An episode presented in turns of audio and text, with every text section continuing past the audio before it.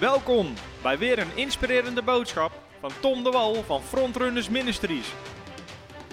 We bidden dat je via deze aflevering geïnspireerd wordt in je leven met God en opgebouwd wordt in je geloof. En ik wil met jullie vandaag iets gaan delen. Het zal misschien geen hele lange uitzending worden, maar ik geloof wel dat het krachtig is. Uh, want ik wil iets gaan delen wat mijn leven heeft veranderd en de manier waarop ik naar dingen kijk. Namelijk uit een van de bekendste hoofdstukken van de Bijbel, van het Nieuwe Testament, 1 Korinthe 13. Dus als je een Bijbel hebt, pak hem erbij. Als je geen Bijbel hebt, waarom heb je geen Bijbel? Koop een Bijbel, haal een Bijbel. Als je hem niet kan betalen, mail mij, betaal ik hem voor je. Maar je hebt het woord van God nodig. En bovendien, op internet kan je via de app, je kan gewoon gratis een Bijbel op je telefoon zetten trouwens. Bijbel app, et cetera. In ieder geval 1 Korinthe 13 gaan we lezen. En daaruit wil ik een aantal principes halen en hoe we die kunnen toepassen op ons leven. 1 Korinthe 13 is het hoofdstuk over de liefde. En het staat tussen de hoofdstuk over de gaven van de geest. En Paulus zegt daar, al zou ik de talen van mensen en die van engelen spreken, maar ik had de liefde niet, dan zou ik klinkend koper of een schallende symbaal zijn geworden. Nou, de talen van mensen, dat is logisch, wat ik nu praat, is de taal van mensen. De taal van engelen, waar Paulus hier naar refereert, is tongentaal. Want in de volgende hoofdstukken refereert hij vaak naar tongentaal. En in 1 Corinthië 13, vervolgens spreekt hij over de gaven van de geest, ook de gaven van profetie hebben, alle geheimenissen weten, alle kennis bezitten. Dus hij spreekt over profetie, woord van wijsheid, woord van kennis. Als ook al het geloof hebben. Uh, dus hij noemt allemaal gaven van de geest. Dus ik geloof ook dat dit, wat hij hier beschrijft, een gave van de geest is. De taal van engelen, tongentaal, mijn boek kan je er meer over lezen. Uh, maar staat hier maar andere hand. Op de achtergrond. Het is een spiegelbeeld voor mij, die camera's. Dus. Oké, op de achtergrond staat mijn boek. 50 redenen om te spreken in tongentaal. Als je hem niet hebt, zorg dat je hem krijgt. In ieder geval, Paulus zegt: Al zou ik de talen van mensen spreken, al zou ik alle talen van de wereld kunnen spreken, vloeiend. En ik zou in tongentaal de taal van engelen spreken. Al had, al had ik geen liefde, het zou het zou een rotgeluid zijn eigenlijk. Het zou een schellende symbaal zijn geworden. Een andere vertaling, een moderne vertaling zegt het zou klinken als een roestig hek wat aan het piepen is. In andere woorden, daar wil je niet naar luisteren. Waarom? Het ontbreekt aan liefde. Dan zegt Paulus, al zou ik de gave van profetie hebben en alle geheimenissen weten en alle kennis bezitten. Nou, dit, dit zet dingen even in perspectief. Weet je, al zouden we een dienst hebben met iemand waarvan we zeggen, hey, die heeft de gave van profetie zo specifiek dat hij alles weet. Hij weet alles, ook wat er in je toekomst gaat gebeuren. De zaal zou afgeladen zitten met mensen die willen weten. En terecht. Maar Paulus zegt, al had die persoon de liefde niet, dan was het helemaal niets. Dus Paulus begint onderwijs over liefde. Hij zegt, joh, al die gaven, wat belangrijk is, ga ik straks wat over zeggen. Het moet voortkomen uit liefde. Al zou ik al mijn bezittingen uitdelen tot levensonderhoud van de armen. En dan zou ik mijn lichaam overgeven om verbrand te worden. Maar ik had de liefde niet, het baatte mij niets. Dus Paulus onderwijst hier over de liefde. En oei, Stefan heeft geen Bijbel, zegt hij. Stefan is een voorganger zonder Bijbel. Ik zal maar zeggen, erbij zeggen dat het grap is, zodat hij boze mails krijgt van mensen. in ieder geval, Paulus zegt, hoe groot God ons ook gebruikt in wonderen, Liefde moet de motivatie zijn. Als liefde niet de motivatie is, is er iets mis. Is er iets mis. En we zien dit ook bij Jezus. In Matthäus 14, vers 14. Daar staat er dat Jezus, ik zal hem voorlezen, dan zeg ik hem helemaal juist. Dan staat er dat Jezus een grote menigte mensen ziet. En hij, hij zegt, ze zijn als schapen zonder herder. En dan wordt hij ontfer, met ontferming bewogen en hij geneest hun zieken. Toen Jezus uit het schip ging, zag hij een grote menigte en hij was innerlijk met ontferming bewogen over hen en genas hun zieken, allemaal.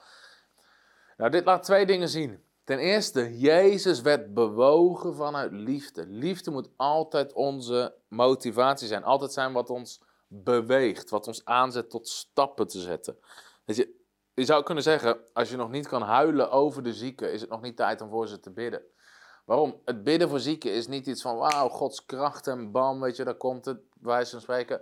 Het gaat erom, zijn we bewogen? Zijn we bewogen met? Zijn we bewogen met het juk waar ze onder zitten? En als we dat in ons hart hebben, dan hebben we een heel belangrijk fundament om in genezing te gaan functioneren en te bidden voor de zieken. Dan gaan we bidden met een hele andere houding in plaats van een soms zelfs ik-gerichte houding voor mensen in de kerk. Dat ze willen graag dat God een wonder door hun heen doet. En kijk, mij is een wonder verrichten. En dat iedereen denkt, jongen, jongen, jongen, wat wordt die bijzonder gebruikt? Is niet de bedoeling. De bedoeling is dat we vanuit liefde we bewogen zijn met de zieken. En op die manier Gods genezing meedelen. Ten tweede laat het zien dat je niet hoeft te kiezen. Want heel veel christenen zeggen van ja, weet je, als je moest kiezen tussen de gave en de liefde, hou ermee op, je hoeft niet te kiezen. Jezus hoefde niet te kiezen tussen liefde en genezing. Hij had het allebei. Sterker nog, het een komt voort uit het andere. Dus sommige mensen zeggen, ja, weet je, weet je we moeten de gave of de vrucht van de geest kiezen boven de gave. En iedereen zegt amen, amen. Niet amen. De Bijbel zegt nergens kies tussen de gave en de vrucht. De Bijbel zegt streef naar de gave en heb de vrucht. Allebei, niet of. En dus we moeten beseffen, we hebben allebei nodig. En we hebben en de kracht en het karakter nodig. Dus liefde is het fundament. En zelfs inderdaad voor het genezen.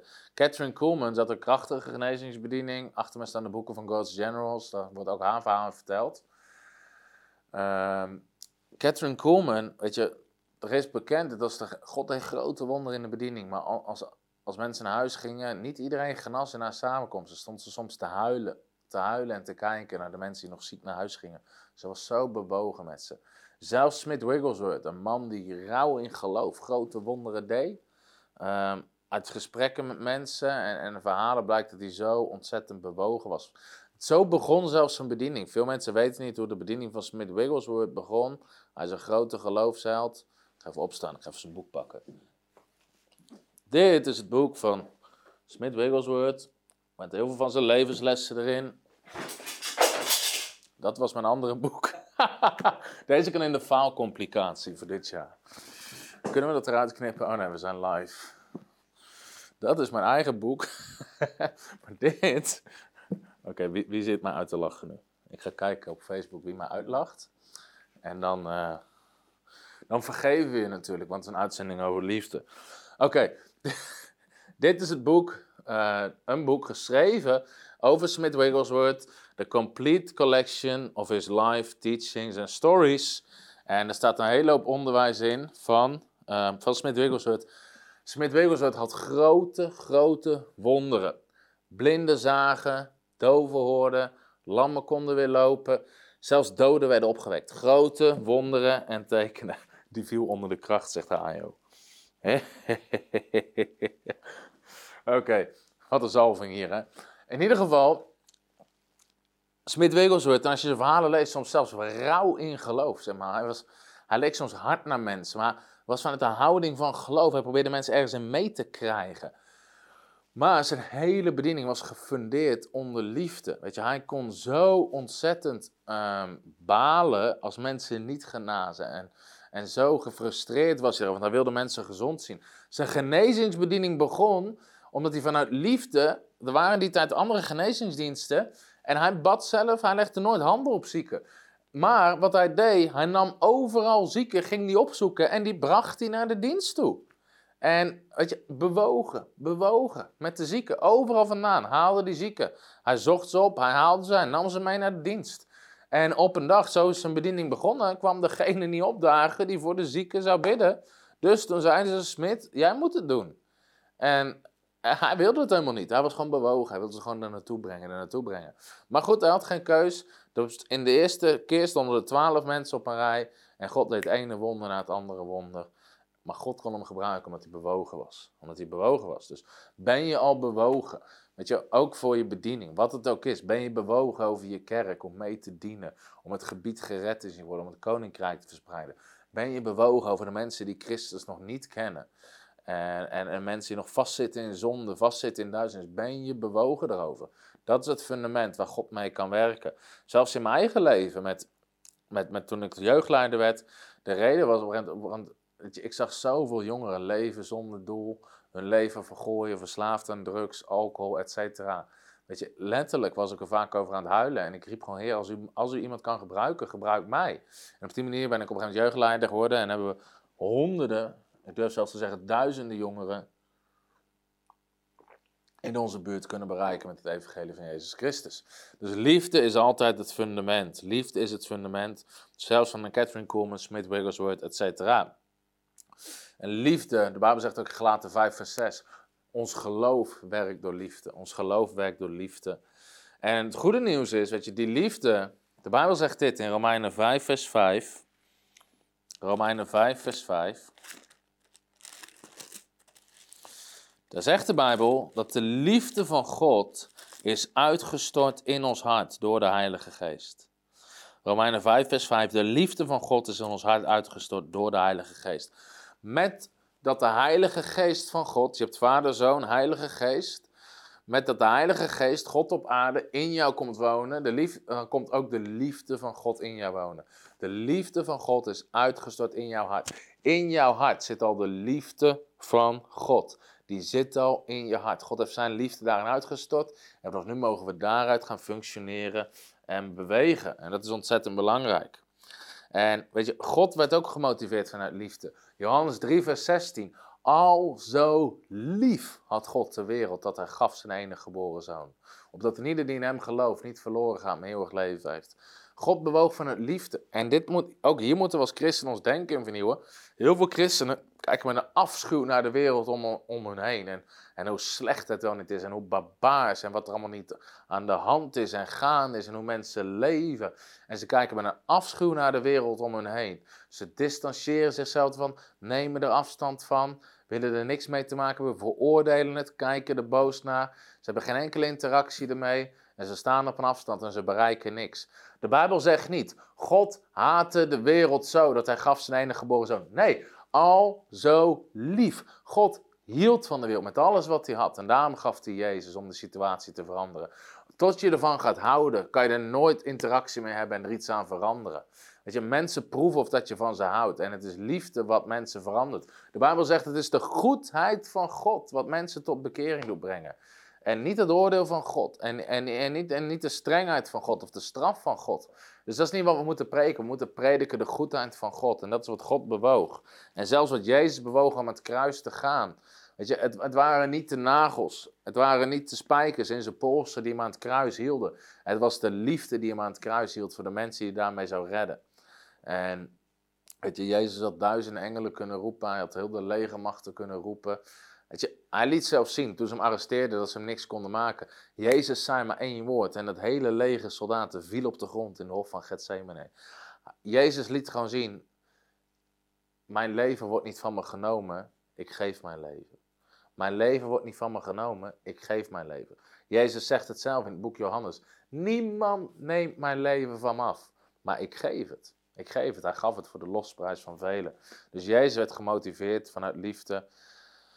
Liefde is onze grootste motivatie in alles. Zelfs in het geven. Als je geld geeft, financiën geeft voor het koninkrijk van God. Als je je zaad zaait. De Bijbel zegt, God heeft de blijmoedige geven lief. God is op zoek naar mensen die blij zijn om te geven. Omdat ze houden van het koninkrijk. De Bijbel zegt over koning Salomo. Salomo hield zoveel van God. Hij had God zo ontzettend lief.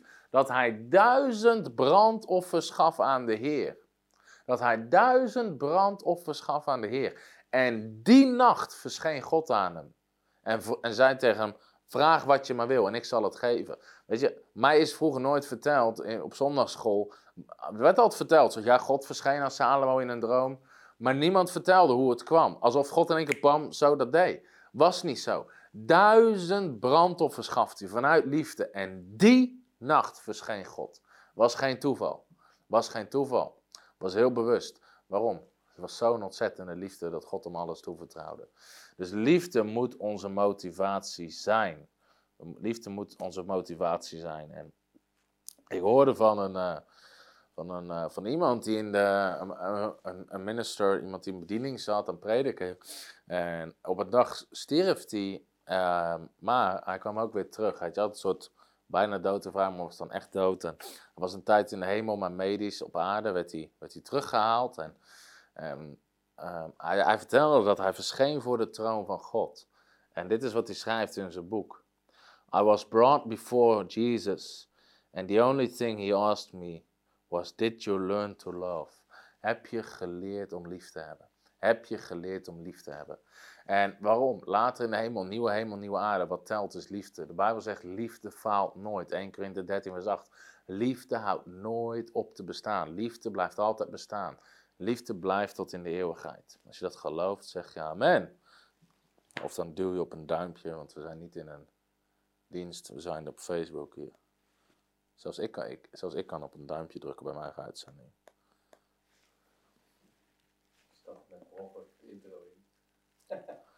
Heeft Lammert een fout gemaakt, jongens?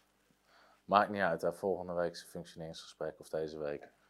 Dan nemen we, nemen het allemaal mee. Oké. Terug naar 1 Korinthe 13, want we zijn afgeleid. En mijn boeken zijn uit de kast gevallen en heel deze uitzending... Wat is er aan de hand met deze uitzending? De, de boeken vallen uit de kast, er komt halverwege een intro binnen. Jesus, help us. En 1 Korinthe 13. Liefde is onze motivatie. Amen. Liefde is onze motivatie. Sommige mensen liggen dubbel van het lachen thuis.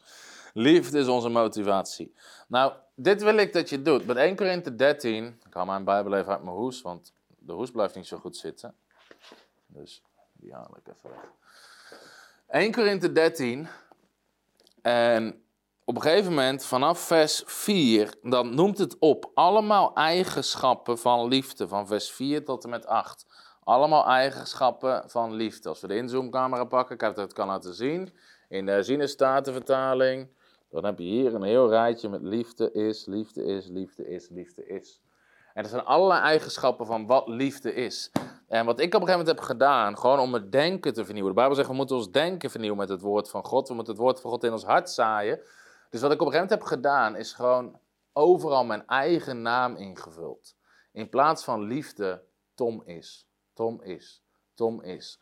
En daar ben ik over na gaan denken. Waarom? De liefde van God is in ons hart uitgestort en we moeten het uitleven. Dus je moet je eigen naam erin vullen. En ik wil je uitdagen om dat te doen. In 1 Korinthe 13, in je Bijbel, schrijf je eigen naam ervoor. En ga daar eens over nadenken. En is dit wie ik al ben? En we kunnen er allemaal in groeien. We kunnen allemaal groeien in liefde. Daar bidt Paulus ook voor dat we groeien in liefde. Maar ik wil er gewoon eens met je doorheen lopen.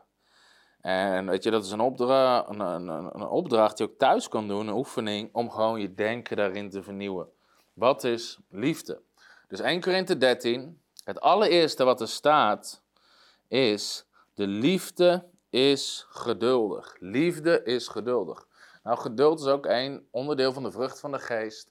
En vul daar je eigen naam eens in. En ga eens denken, weet je, ben ik dat? Ben ik geduldig? Heb ik geduld met andere mensen? Heb ik geduld als dingen niet gaan zoals ik wil? Weet je, heb ik dit onderdeel van Gods liefde al in mijn hart?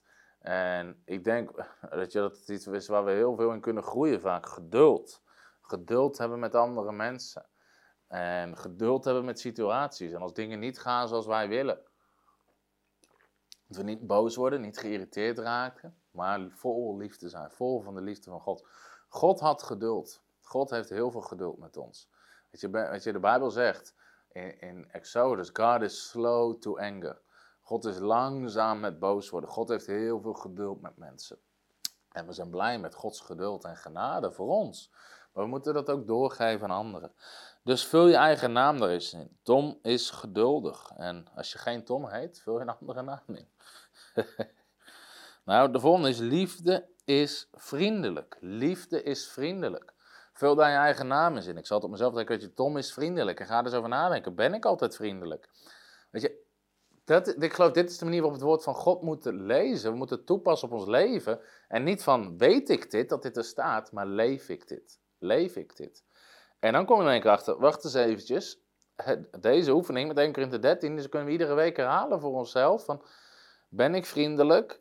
En ben ik altijd vriendelijk? En dan kom je erachter, wacht eens, misschien als ik moe ben, of s'avonds laat, of s morgens vroeg, verschilt per persoon. Ehm, ben ik helemaal niet zo vriendelijk. Misschien tegen mijn echtgenoot, of tegen mijn kinderen, of tegen, tegen mijn collega's, of, of mijn medestudenten, of, of, weet je wat je ook doet normaal en met wie je ook omgaat. Maar dan kom je erachter, wacht eens, zo heel vriendelijk ben ik niet altijd. Over het algemeen ben ik vriendelijk, en sommige mensen zijn over het algemeen niet vriendelijk. Maar dat is wel een opdracht. Zijn we vriendelijk voor mensen? Zijn we makkelijk? Weet je, zelfs dat is een eigenschap. Ander, weet je, wees makkelijk met mensen. Wees niet, wees niet zo moeilijk. Wees niet zo moeilijk. en ben je vriendelijk? Ben je vriendelijk? En dat is iets waar we echt in kunnen groeien. Dus ik ben geduldig. Ik ben vriendelijk en ga dat eens na voor jezelf. De volgende gaat heel diep. Namelijk liefde is nooit jaloers. Liefde is nooit jaloers, zegt Bijbel. Liefde is niet jaloers. Waarom is dat zo? Waarom is liefde niet jaloers? Omdat liefde is gericht op de ander en niet op zichzelf. Liefde richt zich op de ander, niet op zichzelf. Alzo lief had God de wereld dat hij gaf. God was niet gericht op zichzelf. God was niet zo gericht op ik wil, ik wil, ik wil Jezus bij mij houden in de hemel. Weet je, hier is alles goed, hier is alles fijn, laat ze daar lekker. Nee, God gaf. God gaf zijn eigen zoon. Weet je, hij dacht aan de ander, hij dacht niet aan zichzelf. En liefde denkt aan de ander. En daarom zegt de Bijbel, liefde is niet jaloers. Liefde is nooit jaloers. En soms kunnen we toch best wel jaloers zijn op andere mensen. En het kan zijn met materiële dingen, weet je, dat, dat de auto van de buurman is misschien mooier, of het huis van de buurman, of die heeft een grotere tuin, of, of onder in je familie, dat iemand anders heeft mooiere kleding, of dat, op dat soort dingen kunnen we jaloers zijn. We kunnen ook jaloers zijn op ons werk, als een, als een collega een promotie krijgt die wij hadden willen hebben, of weet je, soms zelfs kleine dingen, dat hij aan het raam zit waar jij wil zitten, en in ons hart worden we jaloers. Want we zijn niet blij voor de ander. We zijn niet op de ander gericht, we zijn op onszelf gericht. Maar waarom zegt liefde is niet jaloers. Liefde is niet jaloers. En de message-vertaling zegt het heel mooi. Daar staat: Love doesn't want what it doesn't have. Love doesn't want what it doesn't have. Liefde, ehm, liefde wil niet hebben wat het niet heeft. Liefde wil niet hebben wat het niet heeft. En dat is echt wel iets om in te groeien. En zelfs in de kerk. Als misschien, uh, weet ik veel, je wil graag in het worship team, je houdt van zingen. Maar ze vragen iemand anders. Weet je, ben je dan jaloers als die ander daar staat te zingen? Of, of ben je blij voor die ander dat hij een kans heeft gekregen om te dienen in het worship team? Misschien heb je op je hart om een getuigenis te delen, of een profetie te delen, of een, of, of, of, of, een woord te delen met, met mensen, maar ze vragen iemand anders. Of, of, weet je, of ze vragen jou niet. En, en worden we dan jaloers? Of als iemand anders in het oudste team wordt gevraagd en ja, en ja, ja, verwacht dat jij het zou zijn, word je dan jaloers of ben je dan gericht op de ander? Liefde wordt in ieder geval niet jaloers. Liefde wordt in ieder geval niet jaloers. En uh, de Bijbel zegt, liefde wordt niet jaloers. En dan kan je eigen naam invullen. Ik word niet jaloers. Ik word niet jaloers. En je, dat is een hele uitdaging soms. Want in ons menselijk hart kan soms zo snel jaloezie voorkomen. Kan soms zo snel jaloezie voorkomen.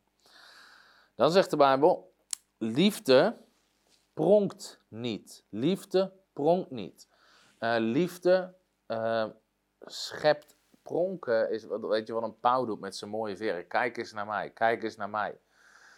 De Bijbel zegt, liefde doet dat niet. Waarom? Liefde is niet op zichzelf gericht. En ook dat is iets waar wij enorm in kunnen groeien.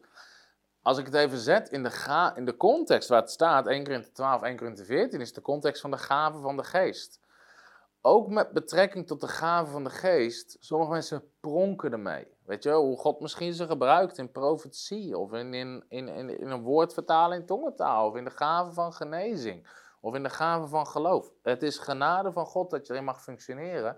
Maar als het gericht wordt op mij, weet je, kijk, mij is een profetie geven en zo spreekt de Heer en ik zie dit, ik zie dit over je leven. En Weet je en als het dan om jou gaat, eigenlijk gaat het van, kijk, mij eens profiteren, kijk, mij eens even goed zijn, kijk, mij eens even geestelijk zijn, dan missen we het helemaal. Want de Bijbel zegt, liefde pronkt niet. Liefde loopt niet, hé, hey, kijk mij eens, kijk mij eens, kijk mij eens.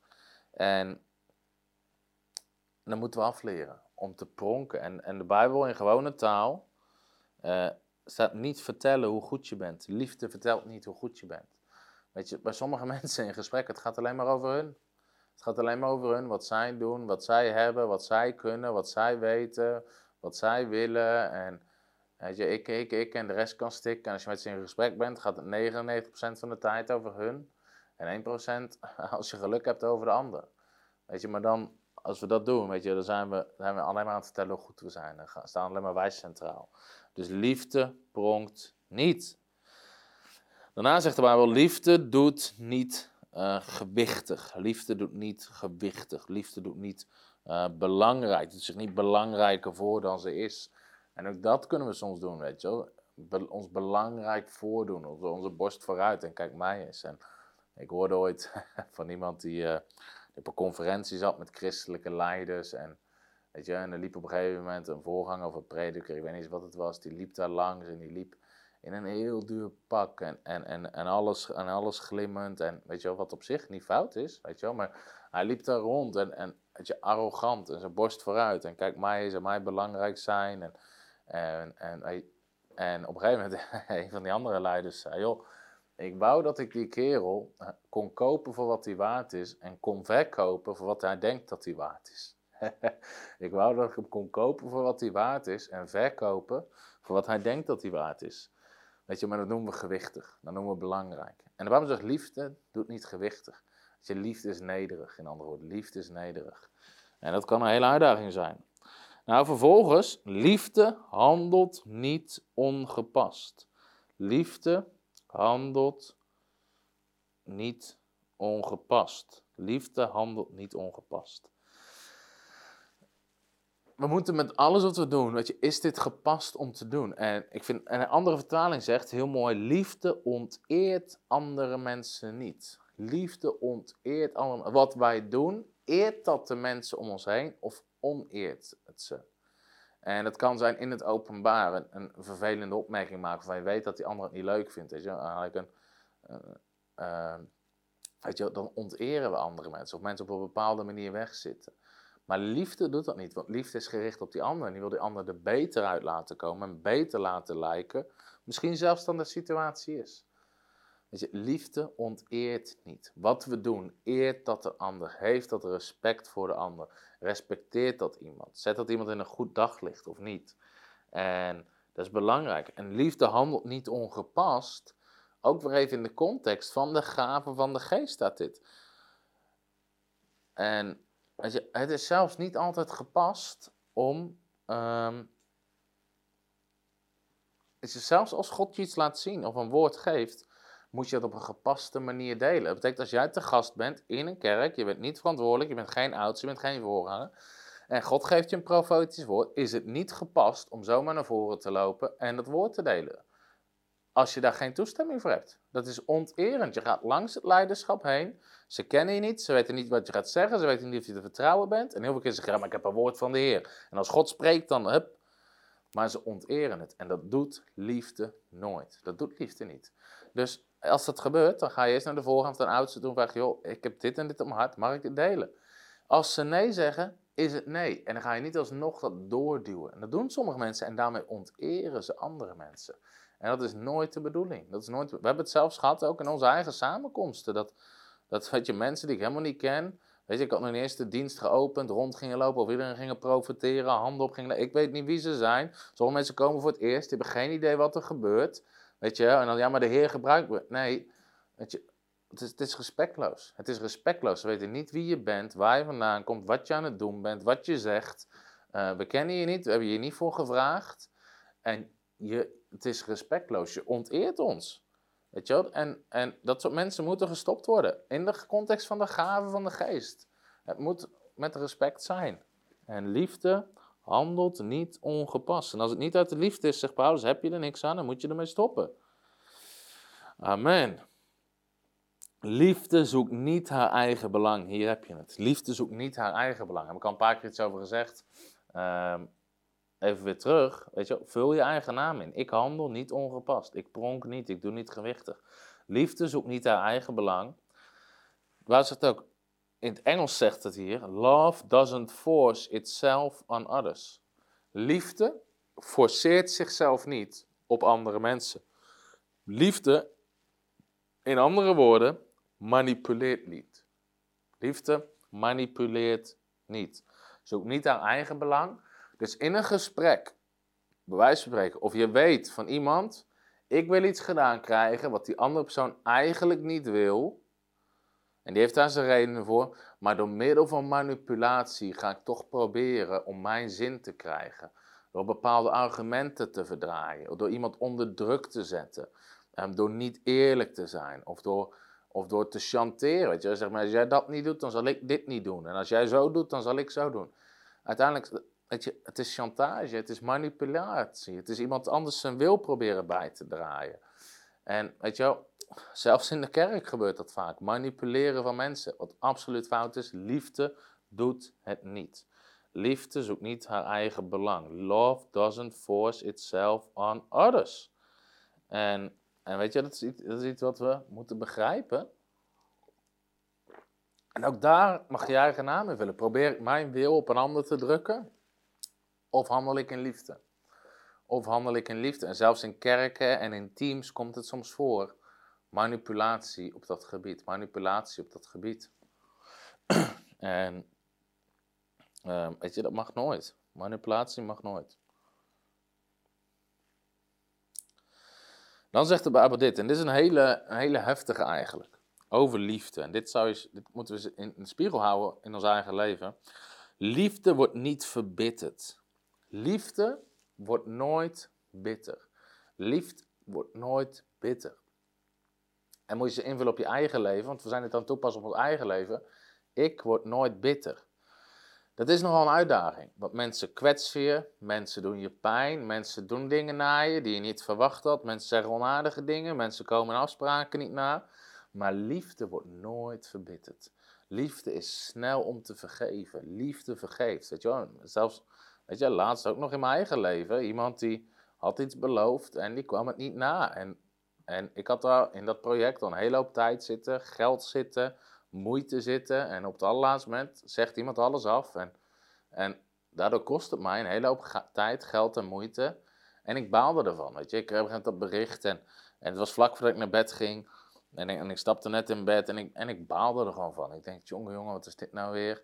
En, en, ergens was ik boos, weet je. Ik denk van, joh, we hadden een afspraak. We hebben zwart op wit een afspraak, weet je. We hadden het echt zwart op wit staan. En weet je, ik zou zelfs misschien in mijn recht staan om de kosten te verhalen. En zeggen, joh, weet je, als je dit doet, dan, weet je, dan moet jij het ook betalen. En dan, dan... Maar ik dacht, weet je, het heeft ook helemaal geen zin om hierover na te denken. Ik vergeef hem en ik vergeef hem met mijn hele hart. Misschien is er iets, zelfs iets aan de hand wat ik niet weet, wat hij niet kan zeggen, wat hij niet wil zeggen. Ik vergeef me, ik laat het los en ik laat me niet verbitteren. Ik laat mijn hart niet bitter worden. En ook niet naar die persoon toe. En de Bijbel zegt in het Engels, en dit is heel krachtig: Love takes no account of a suffered wrong.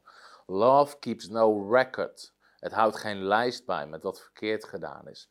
Dus zelfs, en dit gaat nog een stap verder, en dat is niet altijd makkelijk, en hoeven we ook niet altijd te doen, maar we houden geen lijst bij tegen mensen. Wat hebben ze verkeerd gedaan? En, en zelfs naar die persoon zeg ik, joh, ik heb mensen joh, jammer, en, en ik baal ervan, en ik baal er ook van. En, maar weet je, misschien is het aan de hand dat je weet als je een volgende keer wel wil samenwerken, want ik geloof nog steeds in de gaven en de talenten die die persoon heeft, weet je, laat het me weten. Misschien komen we de volgende keer er wel uit. Ik ga geen lijst bijhouden met hoe het de vorige keer gegaan is. En zelfs, en dit gaat nog een stuk dieper, en je, ik zeg dit zo in een uitzending, maar in dit soort uitzendingen zitten uitspraken waar je 10, 20 keer kan over nadenken, wat je soms op moet schrijven, nog eens over na moet denken. Wandelen in goddelijke liefde geeft de anderen de kans en soms de mogelijkheid om ons te kwetsen. Wandelen in goddelijke liefde, en dit gaat diep, geeft anderen de kans of de mogelijkheid om ons te kwetsen. Als je iemand vergeeft, dan zal je iemand vaak een tweede kans moeten geven. Niet altijd. Nogmaals, er zijn sommige dingen waarin mensen dingen doen waarvan je zegt: hé, hey, wacht eens, ik vergeef diegene, maar ik kies ervoor om niet nog een keer dat risico te lopen. Dat kan je doen, is ook je goed recht. Maar wandelen in goddelijke liefde geeft mensen ook de kans soms om opnieuw te kwetsen. Dus in dit geval heb ik die persoon opnieuw gezegd: joh, als je wel wil samenwerken, laat me weten. Is er een kans dat weer hetzelfde gebeurt? Ja, die kans is er. Maar wandelen in goddelijke liefde geeft iemand zelfs de kans om op ons nieuw te kwetsen en te vergeven opnieuw. Waarom? Als we iemand hebben vergeven, dan zullen we iemand ook heel vaak genade en een tweede kans moeten geven. En, uh, en dat gaat soms heel ver. En nogmaals, niet in elke situatie hoef je dit te doen. Je hoeft niet over je heen te laten lopen, je hoeft je niet te laten manipuleren. Als dat aan de hand is, of iemand het bewust doet, en weet je, dan kan je op zeggen, joh, weet je, sorry, ik laat niet met me sollen, ik vergeef je, maar ik ga je niet in mee. Uh, maar heel vaak zullen we mensen wel die kans moeten geven. Love takes no account of a suffered wrong. Love takes no account of a suffered wrong. En dat gaat uh, best, wel, best wel diep. Ik zie een vraag van Hayo. Ga ik straks even uh, op terugkomen, oké? Liefde denkt geen kwaad, staat er volgens. Nou moet je eens even, oh, even terug op de vorige. Liefde wordt niet verbitterd voor je eigen naam Tom wordt nooit verbitterd. Tom wordt nooit verbitterd. Ook in je huwelijk. Love takes no account of a suffered wrong. Als we dit gaan toepassen, zouden we geen scheiding hebben in de kerk. Weet je, als je, als je, als ik weet niet, misschien heb je nooit in die pastorale rol gezeten, of als voorganger of als leider, maar vaak als mensen willen scheiden, dan komen er altijd gesprekken met, en die heeft dit gedaan, en dit gedaan, en dit gedaan, en dit gedaan, en dit gedaan. En weet je, sommige mensen halen zelfs een lijst uit een binnenzak, weet je, en dat rollen ze zo uit, en dat, en dat rolt bijna tot het eind van de gang. En, en dit, en dit, en dit, en dit, en dit, en dit, en toen zei ze dit, en toen deed ze dat, en ik denk dat ze het zus bedoelde, en dit, dit, dit, en ze doet altijd dit, en ze doet nooit dat. En het is altijd zo. Je wandelt niet in liefde. Waarom? Liefde houdt geen lijst bij van de verkeerde dingen die andere mensen doen. Love takes no account of a suffered wrong. Het is heel radicaal, maar het is wel wat het woord van God zegt. Love takes no account of a suffered wrong. En weet je, dat, dat gaat nogal ver. Maar, en het vraagt ook iets van ons karakter. En soms moeten we mensen leren houden met de hapers en de flate straan, om het zo maar even te zeggen. We zijn nog niet perfect, we zijn onderweg. En, en mensen hebben de kans om te ontwikkelen en te leren en te groeien. Jij bent ook niet perfect. En stop met het bijhouden van een lijst met dingen die mensen fout doen. Sommige mensen zelfs naar hun eigen voorganger. Hij heeft een keer gepreekt over iets wat er niet naar hun zin is, of had een keer geen tijd voor ze. Of hij was al weg naar de dienst voordat ze hem wilden spreken, of hij was een keer kort af. En weet je, ze hebben een hele lijst, een hele lijst. En het komt in hun hart te zitten tegen. En vervolgens kunnen ze niet meer ontvangen van het woord van God wat hij preekt, dan was hij de zegen uitbidt. Love takes no account of a suffered wrong. Zelfs als je geleden hebt onder een fout van een ander, hou je het niet bij. Laat je het gaan. Laat je het los. En de mensen die we leren vergeven zijn de mooiste mensen die er zijn. En het zijn vaak ook de mensen die beseffen dat ze zelf heel hard genade nodig hebben. Dus hou geen lijst bij. Liefde denkt geen kwaad. Weet je, ook ik denk geen kwaad. Um, liefde verblijdt zich niet over de ongerechtigheid. En de andere vertaling zegt, liefde heeft een hekel aan het kwaad. Nou, we het over gehad in de eerste uitzending, kan je terugluisteren. Liefde staat ook niet alles toe. Het is niet zo de dekmantel van de liefde, alles moet maar kunnen, alles moet maar gaan. Nee, liefde heeft ook een hekel aan het kwaad, zegt de Bijbel. Um, maar daar wordt doorgaans niet je eigen vrouw meegenoemd. Voor de sommige mensen die dat willen toepassen in een huwelijkscrisis. Liefde verheugt zich over de waarheid. En nou nog een aantal. Liefde bedekt alle dingen. Bedekt alle dingen. Liefde de Bijbel zegt, liefde bedekt een tal van zonden. Genade bedekt de zonde. En, en we mogen dat ook voor andere mensen die ons fouten, weet je, bedek het. Haalt het niet opnieuw, weet je. Eigenlijk wat bedekken is, ik zit te denken of ik hier een voor mij, weet je, je legt er iets anders overheen. Dus als ik mijn telefoon hier, als ik die wil bedekken, leg ik iets anders eroverheen, alsof het er niet is. En, en dat is wat liefde doet. Weet je, en we kijken er niet naar. Want we blijven er niet op focussen bij andere mensen. Weet je? De God is een God van de tweede kans. Liefde bedekt alle dingen. Liefde gelooft alle dingen. Eigenlijk staat daar, als je in Amplified, liefde gelooft het beste van ieder persoon. Liefde gaat uit van de beste intenties.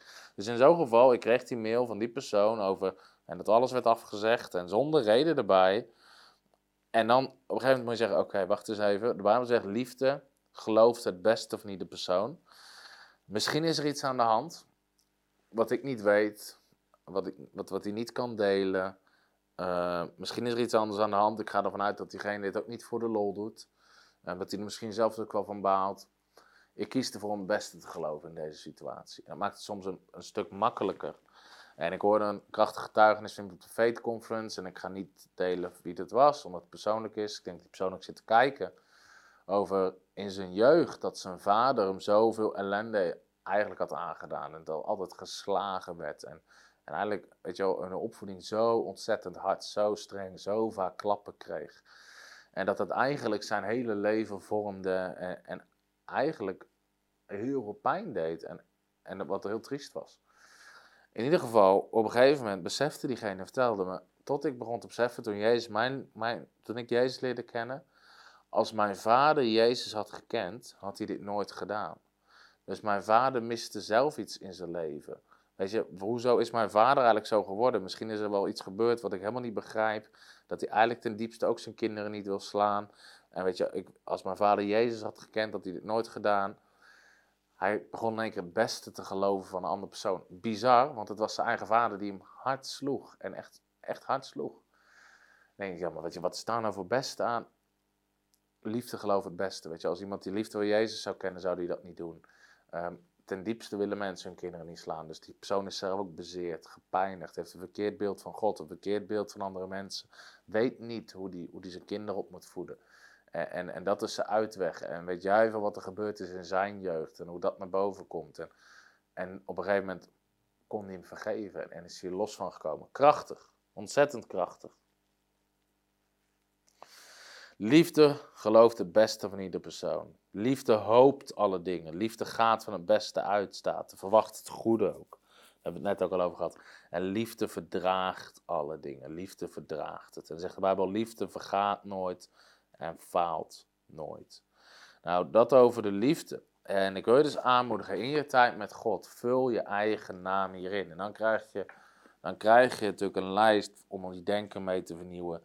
Weet je, ik ben geduldig, Tom is geduldig, Tom is vriendelijk, Tom is niet jaloers, Tom pronkt niet, Tom doet niet gewichtig, Tom handelt niet ongepast, Tom zoekt niet zijn eigen belang, Tom wordt niet verbitterd, Tom denkt geen kwaad, Tom verblijdt zich niet over de ongerechtigheid, Tom verheugt zich over de waarheid. Weet je, ik bedek alle dingen, ik geloof het beste van ieder persoon. Ik hoop ook het beste voor een andere persoon. En ik verdraag de fouten die anderen mij aan hebben gedaan. Waarom? Liefde faalt nooit. En als je op zo'n manier gaat leven, met het woord van God, met liefde. En weet je, dus ik wil je aanmoedigen, in je tijd met God, doe dit eens. Pak desnoods een paar verschillende vertalingen erbij. Via de app kan dat heel makkelijk. Misschien een paar Engelse, de message. Een aantal andere vertalingen waar gewoon verschillende betekenis krijgt. En ga je eigen naam invullen en ga erop mediteren. En dat is waar ik je mee wil zegenen met het onderwijs. En ik hoop ook dat je het zegent en, en helpt. Hallo, Tom de Wol hier en bedankt dat je weer geluisterd hebt naar onze podcast. Ik bid dat het je geloof gebouwd heeft en je bemoedigd bent. Als je niet alleen een luisteraar van onze boodschap wil zijn, maar ook een verspreider daarvan, wil ik je uitnodigen om partner te worden van Frontrunners. Door jouw maandelijkse donatie help je ons om dit evangelie van Jezus Christus en het woord van God over heel de aarde te brengen. Om partner te worden, ga naar www.frontrunnersministries.nl slash partners en word partner. Hartelijk bedankt en tot snel. Heb je ook zo genoten van deze inspirerende boodschap van Tom de Wal? Abonneer je dan op deze podcast. Volg ons op Facebook en op Instagram en kijk op onze website frontrunnersministries.nl.